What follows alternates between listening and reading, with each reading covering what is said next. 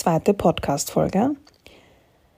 Irgendwas habe ich anscheinend bei der ersten richtig gemacht, weil ihr immer noch da seid. Also herzlich willkommen. Ich hatte es ja schon angekündigt auf Instagram, dass es heute um High-Need-Kinder oder auch gefühlsstarke Kinder geht. Und eben im Vergleich dazu ähm, Kinder, die nicht so sind. Und es ist super schwierig, den Unterschied zu erkennen, denn ähm, fangen wir vielleicht mal da an. Viele Mütter schreiben mir ja, was ist denn ein High-Need-Kind? Und eigentlich finde ich es gut, dass man es nicht weiß. Es ist, ich finde es gut, dass man nicht weiß, dass es so etwas gibt, denn dann trennt man die Kinder auch nicht so. Es ist nämlich so, dass ein High-Need-Kind nichts Schlechtes ist. Das ist keine Krankheit, das ist nichts, äh, was irgendwie beim Kind falsch läuft. High Need ist einfach nur ähm, ein Begriff dafür, um eine Situation zu beschreiben. Und ich möchte auf gar keinen Fall mit diesem, mit dieser Folge jetzt irgendwo ähm, Frust bewirken oder einer Mama das Gefühl geben, mit dem Kind stimmt irgendwas nicht. Ganz im Gegenteil. High Need Kinder oder eben gefühlsstarke Kinder sind einfach anders. Die haben, ähm, ich beschreibe es so, ich habe das schon mal erklärt sogar auf Instagram, aber natürlich mache ich das jetzt nochmal. Ich beschreibe das ähm, immer sehr gern mit dem Liebestank, mit dem Liebesakku. Ähm, jedes Kind hat so einen imaginären Tank im Körper. Das bedeutet, den kann man mit Nähe, mit Zuwendung, mit Spielen, mit Kuscheln, mit Füttern, mit jeder Situation, wo sich Mutter mit dem Kind auseinandersetzt, kann man diesen Tank füllen. Und bei allen, bei allen Babys ist es so, dass dieser Tank sehr schnell leer ist. Babys sind nämlich nicht dafür gemacht, dass sie sich alleine beschäftigen. Das wäre nicht artgerecht, das wäre nicht gesund und deswegen wollen sie natürlich immer bei Mama sein. Also jede Mama hat irgendwo ein High-Need-Kind. Aber bei eben diesen Kindern, von denen wir heute sprechen, und mein Sohn zählt auch dazu, ähm, ist es so, dass dieser Tank nie voll ist. Das bedeutet, bei Kindern, die nicht so gefühlsstark sind oder High Need, mit denen setzt man sich auseinander und dann kann man die vielleicht mal für fünf, sechs, sieben Minuten vielleicht mal ablegen oder die kann man in die Wippe geben und das Kind guckt zu beim Kochen. Es reicht, wenn man kurz sich hindreht und ein bisschen spricht und dann kann man sich wieder wegdrehen. Das ist so die Normalität. Also es gibt diese Kinder, die man hinlegt und die gucken sich stundenlang die Wand an. Das ist sehr, sehr selten. Also ich bezweifle, dass es sowas gibt, außer in den Filmen. Aber ähm, bei Heiligkindern ist das absolut nicht möglich. Dieser Liebestank ist nie voll. Der hat einfach unten ein Loch und egal wie viel Zuwendung man gibt, der ist einfach leer. Das bedeutet, wenn man ein High-Need-Kind hat oder eben ein gefühlsstarkes Kind, ist man wirklich 24 Stunden, muss man da sein. Und Mütter, die dann eben sagen, ich habe ein High-Need-Kind und ich zähle auch dazu, ich sage das nicht, weil ich äh, mich über mein Kind beschwere. Ich sage das eher, weil ich bei einem Umfeld signalisieren möchte, dass ähm, meine Situation etwas anders ist als vielleicht ihre, dass es etwas extremer ist. Man, man, man möchte damit bewirken, dass man verstanden wird. Weil ich sehe ja auch, bei, ich sehe es auch in meinem Freundeskreis, äh, natürlich hat jedes Kind Tage, wo es mal schlecht drauf ist. Jedes Kind hat seine, seine Problemchen, sage ich mal unter Anführungszeichen. Aber bei mir ist es halt so, es ist immer so, in jeder Situation. Autofahren, Kinderwagen, einkaufen, zu Hause ablegen, egal was, es funktioniert einfach nicht. Es, ich muss immer präsent sein. Immer. Und das war hart. Und wenn man Pech hat, ist es das erste Kind und man weiß nicht, dass es sowas gibt. Man guckt sich die Instagram-Stories von anderen an, man guckt sich Filme an und man denkt sich so, was stimmt mit meinem Kind nicht? Wieso ist es andauernd so unzufrieden? Wieso ist es nur zufrieden, wenn ich mich hundertprozentig damit beschäftige? Wann kann es denn mal endlich ohne mich was machen? Und Mütter von Heinit-Kindern, die wollen nicht stundenlang ähm, Ruhe haben. Die wollen einfach mal eine Minute, ja. Wir wären schon froh, wenn es eine Minute wäre, wo wir uns einfach mal wegdrehen können. Es ist wirklich, wirklich heftig. Also ich habe Tage, nicht Tage, es ist immer so. Also er sitzt und frühstückt zum Beispiel und hält dabei meine Hand. Das ist unglaublich süß, ja, nicht falsch verstehen. Aber es gibt halt Situationen, wo ich, wo ich mal auf die Toilette gehen muss und da muss ich halt mal länger sitzen als nur äh, eine Minute und das geht halt nicht. Da muss er mit. Ähm, und ja, natürlich kann man das Kind überall hin mitnehmen. Viele Mamas nehmen ihr Kind mit aufs Klo. Das ist nicht so ungewöhnlich, aber es ist halt sehr extrem bei einem Heinit-Kind. Die sind auch sehr schnell überreizt. Da dürfen ähm, fremde Personen nicht in die Nähe kommen oder wenn man mal wohin geht, dann hat man dann am Abend das Nachspiel, wenn diese ganzen Reize verarbeitet werden. Ähm, vieles ist ein Kampf. Alles, was irgendwie mit Trennung zu tun hat, ist ein Kampf. Und mit Trennung meine ich, ich rede nicht von Kita oder sowas, ja, davon bin ich weit entfernt. Ich spreche jetzt von äh, zum Beispiel Kochen. Obwohl das Kind vielleicht gleich daneben ist im Hochstuhl, nein, das ist zu weit weg, es muss am Körper sein. Ja, die regulieren sich so. High-Need-Kinder oder gefühlsstarke Kinder, die können ihre Gefühle nicht regulieren, die können ihre Gefühle nicht kontrollieren. Das kann kein Kind, aber bei diesen Kindern ist es einfach extremer. Alles ist intensiver. Es reicht einfach nie. Und das wiederum, und obwohl ich das alles weiß, habe ich trotzdem oft das Gefühl, ähm, dass ich meinen Job nicht gut mache, dass ich eine schlechte Mutter bin, dass mein Kind unglücklich ist oder dass ich das nicht hinbekomme. Obwohl ich das alles weiß, dass es nicht so ist, habe ich diese Gedanken. Das merke ich dann aber immer, wenn ich zum Beispiel mit meinem Sohn, ähm, wenn wir zu den Großeltern gehen, ähm, und dort sind wir dann vier Personen, Mama, Papa, Oma, Opa und Onkel sogar, also fünf. Wir sind fünf Personen, die sich mit ihm beschäftigen und da schaffen wir es, dass er zufrieden ist. Und dann denke ich mir, was es bräuchte fünf Personen, damit er zu Hause auch so ausgeglichen ist. Wie soll ich das denn als Einzelperson schaffen? Denn unter der Woche bin ich allein mit ihm, mit meinem Kind. Also da gibt's keine Großeltern oder Papa, die sind halt alle arbeiten. Ja, am Abend ist Papa da, aber da ist der Tag schon vorbei, also das zähle ich nicht. Das finde ich dann immer auch so witzig, wenn die Männer sagen, ich komme dann am Abend, wo ich mir denke, ab 17 Uhr, da habe ich im Kopf schon abgeschaltet, da beginnt schon unsere Routine, da habe ich schon Licht am Ende des Tunnels, ähm, wo ich nach, ja, wo ich mir dann denke, da brauche ich es dann nicht mehr. Aber ja, natürlich ist es schön, dass man diese paar Stunden noch hat, aber ihr wisst, was ich meine. Also ich bin den Großteil alleine mit dem Kind.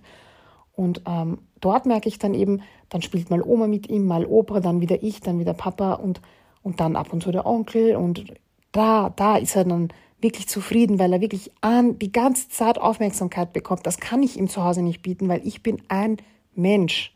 Ich bin Mama, ja, aber ich bin auch einfach nur ein Mensch. Und ich brauche auch mal eine Pause.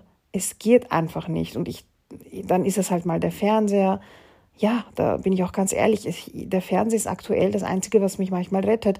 Das ist mein Pausenknopf, denn diese Kinder sind auch nicht so, wenn man sagt, ähm, es geht jetzt nicht, die drehen sich nicht weg und spielen dann eine Minute.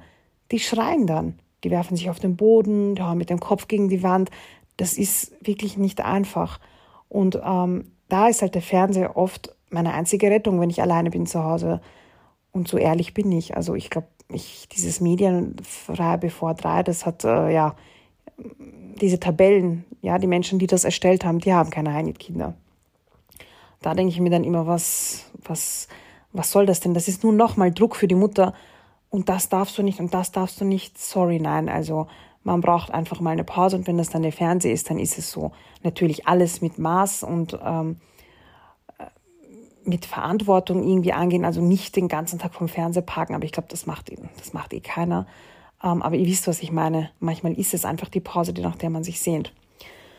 Und auf alle Fälle ist, ähm, habe ich halt oft diese Gedanken und merke dann einfach immer wieder, wenn wir bei den Großeltern sind, dass es fünf Personen braucht, damit er wirklich ausgeglichen ist und das ist dann wieder die Bestätigung dafür, oh, gut, Rühr, du kannst das doch gar nicht ähm, alleine schaffen. Du kannst das gar nicht den ganzen Tag schaffen. Das ist unmöglich. Und dann fühle ich mich wieder etwas besser. Es löst natürlich nicht mein Problem. Aber ähm, jetzt, wo meine Tochter da ist, und sie ist halt vom Wesen her komplett anders. Sie ist ähm, kein gefühlsstarkes Kind. Sie ist dieses Kind, was ich in den Stories gesehen habe. Sie ist das Kind, ähm, wie, so wie ich es mir halt vorgestellt habe, wie Babys sind. Und Gott, ich fühle mich eigentlich mega schlecht, dass ich gerade, wenn ich anfange, über sie zu sprechen, lache. Und bei ihm habe ich mich nur beschwert. Und nein, so soll das, so soll es auf keinen Fall sein. Also mein Sohn, ja, das muss ich jetzt schon klarstellen, ist die Sonne in meinem, in meiner Welt.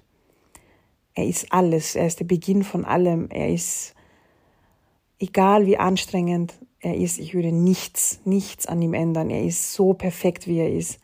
Ich liebe ihn wirklich mit jeder Faser von meinem Körper abgöttisch und unendlich. Also ich könnte stundenlang von ihm schwärmen. Ich liebe alles an ihm. Seine kleinen Finger, seinen Blick, sein Lächeln, seine Zähne, seine Grüb, sein Grübchen, seine Grübchen. Er hatte ganz viele Grübchen. Sein ganzes Gesicht ist ein Grübchen. Und er lacht auch viel. Es ist jetzt nicht so, dass er den ganzen Tag unzufrieden ist. Er ist mega glücklich, aber halt nur mit mir. Und ähm, das ist halt oft anstrengend, aber trotzdem, er ist, wie er ist, perfekt. Wirklich. Nichts, nichts würde ich an ihm ändern. Ich hätte halt anders denken müssen. Ich hätte wissen müssen, dass es solche Kinder gibt, dass das, die, dass das gar nicht so selten ist. Äh, dann hätte ich die Situation auch ganz anders angenommen. Ähm, und auch seine Schlafsituation, das war ja heftig. Er ist alle 40 Minuten aufgewacht, jede, jede Nacht, monatelang. Das war so, so, so kräftezehrend. Und ich habe nicht gewusst, wieso er das macht. Ich habe nicht verstanden, dass Kinder zyklisch schlafen, dass sie ähm, Unterstützung brauchen, um in den nächsten Zyklus zu finden, dass ähm, gefühlsstarke Kinder das noch verstärkt machen. Ich habe das alles nicht gewusst und das war einfach dumm von mir, dass ich mich da nicht ähm, mit diesen Themen auseinandergesetzt habe, aber eben durch ihn habe ich das alles gelernt. Und nachdem ich auch ähm, das verstanden habe, konnte ich mit der Situation so viel besser umgehen. Und auch er ist dann viel ruhiger geworden, weil einfach meine, meine, die Ruhe, die ich dann ausgestrahlt habe, er konnte das dann quasi auch annehmen und so empfinden. Und eben jetzt, wo ich, wo ich noch ein Baby habe, zum Vergleich, und ja, sie ist einfach ja, ich muss einfach lächeln, wenn ich über sie spreche, weil sie ist für mich, ähm, das ist so schlimm, der Satz, den ich jetzt gleich sagen werde, aber ihr wisst einfach, wie ich es meine. Mit ihr habe ich das Mama-Sein, ich habe das endlich genießen können. Boah, das ist schlimm, oder? Das darf ich gar nicht sagen. Aber es ist so. Es ist einfach so. Ich habe das mit meinem Sohn nicht gehabt. Ich habe das nicht, dass ich mit ihm am Sofa gesessen bin und er auf meinem Schoß gesessen ist, gestillt, Windel gewechselt, äh, nicht müde und trotzdem war er unzufrieden. Dann hat er Bewegung gebraucht. Ich musste mit ihm herumgehen. Ich habe das nie gehabt, dass ich eine Minute mit ihm sitzen konnte äh, und vielleicht mal auf mein Handy gucken konnte oder Fernsehen konnte. Das ging nicht. Er hat sofort gewarnt, ich musste aufstehen und herumgehen. Also er hat immer, immer gefordert, immer. Und bei ihr ist es einfach so, ich still sich wechsle ihre Windel und dann lege ich sie auf meinen, auf meinen Bauch und sie guckt mich einfach an und lacht. Und das war's. Und mehr will ich gar nicht. Und das ist so, so erfrischend und so eine Abwechslung. Ich kann es euch gar nicht, ich weiß gar nicht, ich andere Situation. Sie, ähm, sie wird gestillt, Windel gewechselt, also alle Bedürfnisse sind erfüllt. Und dann ähm, lege ich sie einfach auf die Krabbeldecke und koche Mittagessen. Punkt. Das macht mich glücklich. Und der, mein Sohn schläft halt. Natürlich würde das nicht funktionieren, wenn er auch da wäre. Also wenn er auch da ist, haben wir Chaos. Aber wenn er halt auch gerade schläft, dann stille ich sie und lege sie dann auf die Krabbeldecke. Und sie ist einfach dort und ist 10, 15, 20 Minuten zufrieden. Also ihr Liebestank reicht. Bei ihm hat das nie gereicht. Nie, nie, nie, nie, nie. Und bei ihr ist es halt nicht so. Und das ist so, so eine Abwechslung. Und manchmal, wenn ich sie dann schlafen lege und sie einfach zwei Stunden schläft und ich mir denke, lebt dieses Kind noch? Wirklich, das denke ich mir. Oh, so oft gehe ich und gucke, ob sie noch atmet. Ich kenne das nicht, dass ich sie ablegen kann und mich entfernen kann. Mehr als fünf Zentimeter. Das kenne ich nicht. Ich kannte es nicht. Jetzt habe ich so ein Kind. Stellt euch vor, ich nehme diese Folge auf und sie liegt einfach auf mir und schläft und das ist so schön und sie wird nicht davon wach und ich kann einfach sprechen und bei ihm war das absolut nicht möglich. Ich, also, ich habe so Schuldgefühle, wenn ich manchmal von ihr schwärme. Und dann denke ich mir wiederum, Rühr, du musst es ja auch mal genießen können. Ist doch schön, dass es so ist. Diese Gefühle sind auch normal. Ähm, ich weiß nicht, ob das richtig oder falsch ist, aber es ist einfach so. Ich empfinde es so. Ähm, und ich genieße es auch, um ehrlich zu sein. Ich denke mir sehr oft, was würde ich machen, wenn ich zwei Heidis hätte? Ich weiß es nicht. Ja, man wächst in jeder Situation. Irgendwie würde ich es schon schaffen, aber also so wie es jetzt ist, definitiv ähm, sehr schön. ähm, ich beschwere mich nicht. Also sie ist so ein Anfängerbaby, sagt man ja. Es gibt Anfängerbabys, die sind halt so wie sie. Und ähm, natürlich hat sie auch ihre Phasen. Sie hatte, war ja auch die ersten drei Monate, ähm, hatte sie Anpassungsstörungen, die sogenannten Koliken, unter Anführungszeichen, die, also die drei Monatskoliken, die gar nicht existieren. Auf das gehe ich in einer anderen Folge ein. Aber sie hat eben jede Nacht geschrien. Und Leute, das hat mich einfach überhaupt nicht belastet. Null. Diese fünf Stunden Schreien in der Nacht, die habe ich begleitet. Das war für mich echt überhaupt kein Thema. Weil ich es von meinem Sohn ganz anders gewohnt bin. Der war einfach immer so 24 Stunden. Und diese fünf Stunden, die waren für mich gar kein Thema. Und jetzt hat sich das natürlich auch erledigt. Jetzt ist sie angekommen auf dieser Welt. Sie hat ihre, ihren, ja, ihren Start begleitet bekommen. Sie ist happy, sie ist glücklich. Ich bin natürlich auch eine erfahrenere Mutter als beim ersten Kind. Aber dennoch, ich merke einfach, ihr Wesen ist ganz anders. Und ähm, ich muss einfach dazu sagen, jedes Kind ist, wie es ist. Ich mache bei ihr natürlich manche Dinge auch anders, aber sie bekommt genau dieselbe Liebe, wie mein Sohn bekommen hat. Und er war aber nicht so. Und sie ist so. Also äh, macht euch nicht verrückt, wenn ihr gewisse Sachen nicht schafft. Das ist vollkommen normal, ähm, dass man nicht, dass man sein Kind nicht immer glücklich machen kann. Ja, das hat auch einen eigenen Charakter, es hat ein eigenes Wesen. Und mein Sohn war definitiv so, mein Mann und ich haben alles gemacht, aber er, war, er ist trotzdem die meiste Zeit unglücklich. Und mit unglücklich meine ich nicht, dass er, dass er traurig ist, sondern er ist einfach mit, der, mit irgendeiner Situation in dem Moment nicht glücklich und er zeigt das. Er zeigt das intensiv, dass ihm etwas nicht gefällt. Und so sind gefühlsstarke Kinder. Die zeigen ihre Emotionen äh, und sie können sie überhaupt nicht kontrollieren. Also ich habe mal einen Fall gehabt, da war ich mit ihm draußen und mein, meine Tochter war im Tragetuch und nur, ähm, er wollte über die Straße laufen. Natürlich habe ich gesagt, nein, instinktiv. Nein, soll man hier nicht sagen, ja. Man soll eigentlich sagen, wieso und weshalb und man soll sich mit dem Kind unterhalten und, und so weiter und so fort. Man sollte das Wort Nein gar nicht verwenden, aber es war einfach mein Instinkt. Ich habe Nein gesagt, nicht auf die Straße laufen und das war's schon. Das war schon gereicht. Er hat sich auf den Boden geworfen und geschrien, 40 Minuten lang. Ich konnte ihn nicht beruhigen irgendwer hat dann aus dem Fenster geguckt, also nicht irgendwer, das haben wahrscheinlich viele gemacht, aber irgendwer hat dann die Polizei gerufen um, ähm, und gesagt, dass ich mein Kind wahrscheinlich schlage, weil wieso wirft sich dieses Kind auf den Boden und weint und möchte nicht, weil ich wollte ihn ja hochnehmen, er ist von mir weggerannt, er hat mich geschlagen. Und ich habe dann gesagt, bitte nicht kommen, wir müssen nach Hause gehen. Und ich, hab, ich war so verzweifelt, echt, ich habe das Mädchen, also meine Tochter in der Trage, er liegt am Boden, er ist, er ist bald zwei Jahre, er ist auch schon echt kräftig, also er ist ein starkes Kind und ich habe es einfach körperlich auch nicht geschafft, ihn jetzt zu tragen. Er hat sich so gewehrt, dann habe ich ihn einfach gelassen, habe mich dazugesetzt und geheult auf der Straße. Und irgendwer hat die Polizei gerufen und gemeint, dass, ich, dass sie vermutet, ich würde mein Kind schlagen, weil wieso reagiert es so, hat wahrscheinlich die ganze Geschichte nicht mitbekommen, ist irgendwann in der Mitte dazugekommen. Ganz, ganz schlimm. Dann kam die Polizei, die haben mich dann gefragt, ob ich mein Kind schlage.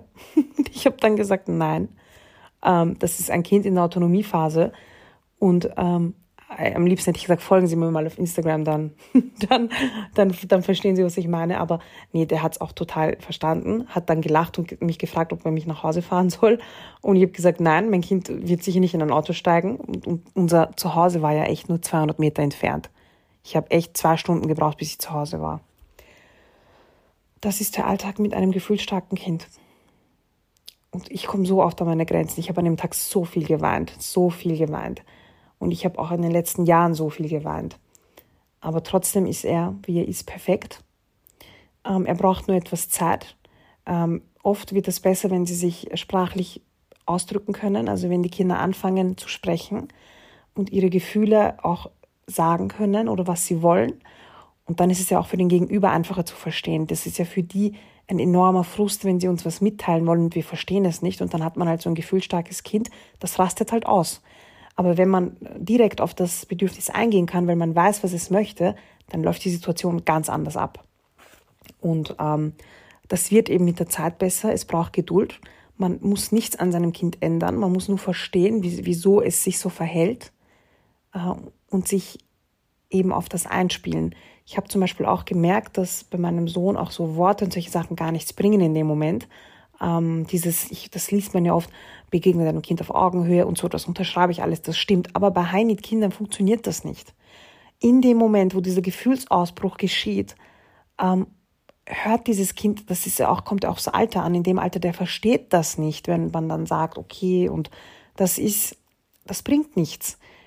Körperlicher Kontakt ist da zielführender. Ist natürlich nicht bei jedem Kind so, aber äh, bei den meisten hilft das, das Kind einfach in den Arm zu nehmen, berühren, zeigen, dass man da ist. Ähm, das hilft bei ihm sehr oft. Ich habe halt das Problem, dass ich, dass ich meine Tochter viel in der Trage habe äh, und ich schaffe es halt manchmal nicht, ihn dann auch noch zu tragen. Ja, und das war an dem Tag halt so. Das war einfach katastrophal. Und das ist auch, werden alle Heimatmütter verstehen, dieses, ähm, ich traue mich nicht mit dem Kind alleine wohin zu gehen. Ich traue mich, ich traue mich das nicht. Es ist immer Planung. Also wenn ich einkaufen gehe, dann muss wer dabei sein. Oder ich lasse ihn bei Oma und gehe einkaufen. Das geht auch nur am Wochenende, weil bei uns alle arbeiten. Aber ich traue mich absolut nicht, mit ihm alleine etwas zu machen. Einmal bin ich, ähm, hatte ich eine 30 Minuten Zugfahrt vor mir, weil Auto funktioniert ja überhaupt nicht. Das ist nur Geschrei. Äh, und ja, einmal habe ich es mit dem Zug versucht. Ich habe echt so einen Koffer mit Spielsachen mitgehabt. Ich habe ihn 30 Minuten lang alle 30 Sekunden ein neues Spielzeug in die Hand gedrückt. Das hat so, das war so anstrengend, damit er einfach nicht schreit. Und das war immer so, man, man zieht sich mit einem gefühlsstarken Kind sehr zurück aus der Gesellschaft. Man, ähm, man traut sich nicht, wohin zu gehen. Man fühlt sich nicht verstanden. Man hat Angst, dass es gleich zu einem Wutausbruch kommt. Und das ist halt vielleicht auch mein Fehler gewesen, dass ich das, dass ich das so ausgelebt habe. Ich hätte eigentlich ähm, das annehmen sollen. Ich hätte trotzdem mit ihm wohin gehen sollen. Ähm, jetzt im Nachhinein, ja, ist das natürlich für mich viel einfacher, weil er jetzt natürlich auch langsam ruhiger wird, weil er schon mehr spricht oder sich besser ausdrücken kann und ich ihn auch viel besser verstehe. Aber es war für mich einfach die Hölle. Die ersten Monate, das erste Jahr, das war einfach, war überhaupt nicht einfach. Alles war Planung, alles war durchtaktet, nichts ging spontan. Also ganz, ganz, ganz, ganz anstrengend. Und mit der Kleinen habe ich meinen ersten Ausflug schon gemacht, wo sie zwei Wochen alt war, äh, mit Freundinnen. Ich habe sie einfach in die, in die Schale gegeben. Ich bin losgefahren, sie ist eingeschlafen. Dann war ich einfach dort, dann hat sie immer noch geschlafen. Ich gucke natürlich immer, ob sie noch lebt, weil das kenne ich nicht. Dann habe ich gegessen, sie schläft immer noch. Dann ist sie aufgewacht, dann habe ich sie gestillt. Äh, und meine Freundinnen waren halt dabei, wir waren im Restaurant. Und äh, dann haben wir sie so ein bisschen alle lieb gehabt, dann hat sie herumgeguckt, dann ist sie wieder eingeschlafen, dann habe ich sie wieder in die Schale, bin nach Hause gefahren und ich denke mir einfach nur, what? Was? Solche Kinder gibt's? Und ah, gibt's anscheinend. Und alle, die zuhören und so ein Kind haben, ich gönn's euch, ja. So schön. Und alle, die ein Heinit haben, euch gönn ich's auch. Das ist nämlich auch eigentlich wunderschön, auch wenn es mega anstrengend ist. Ähm, ihr wisst, jedes Kind ist besonders und perfekt auf seine Art und Weise. Ähm, es kommt immer stark darauf an, wie wir als Mütter auf diese, auf diese Situation einfach reagieren und eingehen. Und wir können wirklich mit unserem Verhalten sehr, sehr viel beeinflussen äh, und die Situation vereinfachen. Und das allerletzte, was ich euch noch mitgeben will, zum gefühlsstarken Kind, der Pro-Tipp, einfach akzeptieren. Akzeptier die Situation. Akzeptier, dass dein Kind so ist. Du kannst dein Kind nicht ändern. Du kannst nur das Drumherum ändern. Und es bedarf auch keiner Änderung. Es ist perfekt. Und wenn du in einem Umfeld nicht verstanden wirst, dann ist dein Umfeld das Problem und niemals dein Baby. Das sind ganz, ganz besondere und sensible Kinder und die spüren das, wenn man so eine Abneigung empfindet oder wenn man äh, alles als Stress empfindet. Und das die koregulieren. Und das bedeutet, wenn man mit so, einer, mit so einer Haltung dem Kind gegenübersteht, spürt es das und es wird sich noch extremer zurückwerfen. Das ist ein Ping-Pong-Effekt, der einfach nur eine Abwärtsspirale ist. Und nie, nie, nie kommt man irgendwo an, wo man dann quasi ein Erfolgserlebnis hat. Mütter mit gefühlsstarken Kindern brauchen Unterstützung. Man braucht einfach eine Pause. Das ist nicht schlimm. Ich brauche das. Also ich brauche das, dass wir am Wochenende bei den Großeltern sind.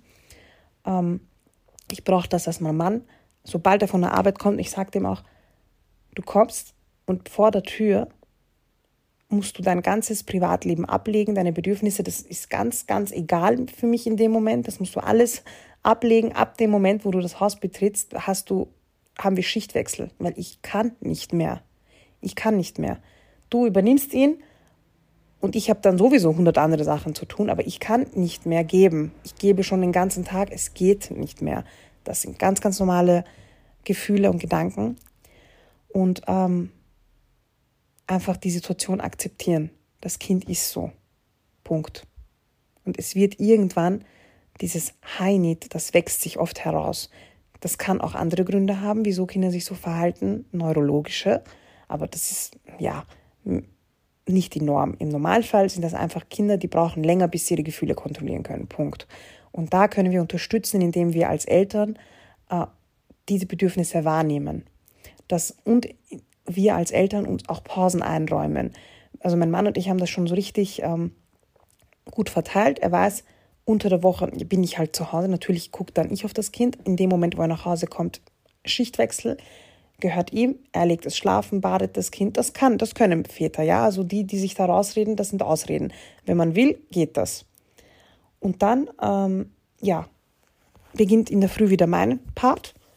Und am Wochenende ähm, ist auch vermehrt bei Papa, weil ich halt auch sehr viel arbeite am Wochenende, aber auch wenn man nicht arbeitet, man muss nicht arbeiten, damit man eine Pause bekommt. Also man kann auch einfach so eine Pause verlangen. Und wir sind eben viel bei den Großeltern, wo er dann auch nochmal Abwechslung hat, wo er seinen Liebestank auch nochmal super, super füllen kann, weil so viele Menschen sich um ihn kümmern. Ja, und so ist es halt. Und das wird sich verbessern. Und ich kann es euch auch sagen, es verbessert sich wirklich. Ja, also wenn ich jetzt zurückdenke, früher und jetzt, er spielt mittlerweile auch echt schon 20 Minuten oder so alleine. Das ist für mich mega. Oder ich kann den Raum verlassen, ohne dass er mir nachschreit. Er weiß, seine Gehirnreife ist einfach an dem Punkt, wo er weiß, okay, Mama kann den Raum verlassen und ist trotzdem noch da. Das wissen die vorher nicht. Die bekommen Panik. Ja? Und das sind Sachen, die kommen mit der Zeit. Das wird alles besser. Ja. Jetzt habe ich viel erzählt. Eigentlich mehr, als ich mir vorgenommen hatte. Es ist eine mega lange Folge geworden. Aber ähm, ich wünsche einfach allen Müttern viel, viel Kraft und Geduld, die auch so einen High-Need-Wirbelwind zu Hause haben. Und nochmal, die Kinder sind perfekt, wie sie sind. Und wir dürfen als Mütter auch äh, mal erschöpft sein und ähm, wir dürfen auch mal sagen, okay, wieso habe ich dieses Kind? Wieso hab, hat es mich getroffen, unter Anführungszeichen, mit einem High-Need-Kind, mit einem gefühlsstarken Kind? Man darf das denken. Ähm, wichtig ist nur, wie man mit der Situation umgeht. Wenn man merkt, dass man damit gar nicht mehr klarkommt und schon wirklich Aggressionen dem Kind gegenüber entwickelt und das überwiegend negativ ist, dann sollte man sich auf alle Fälle Hilfe holen. Äh, aber alles andere ist wirklich normal und erlaubt und gehört dazu. Ja? Also am Ende, am Ende des Tages sind Mütter auch nur Menschen. Wir sind keine Personen mit Superkräften, mit einem unendlichen Geduldsfaden, auch wir brauchen Nahrung, Hygiene, Pause. Das sind ganz normale Grundbedürfnisse. Deswegen holt euch Unterstützung, wenn ihr könnt. Verlangt auch danach. Nicht denken, dass ihr das alleine schaffen müsst. Wenn ihr die Möglichkeit habt, wenn ihr Bezugspersonen habt in eurem Leben, die euch helfen können, dann nutzt das. Und ohne schlechtes Gewissen, nutzt das. Das ist mega, mega gut und wichtig. Ja, genau dann werde ich das jetzt langsam beenden, weil sonst komme ich nie zu einem Ende. Ich könnte stundenlang darüber sprechen. Ähm, möchte mich wieder bei euch bedanken, dass ihr überhaupt so lange zugehört habt. Oh Gott, das sind schon 28 Minuten. Ähm, aber ja. Und ich freue mich, euch beim nächsten Mal wieder dabei zu haben.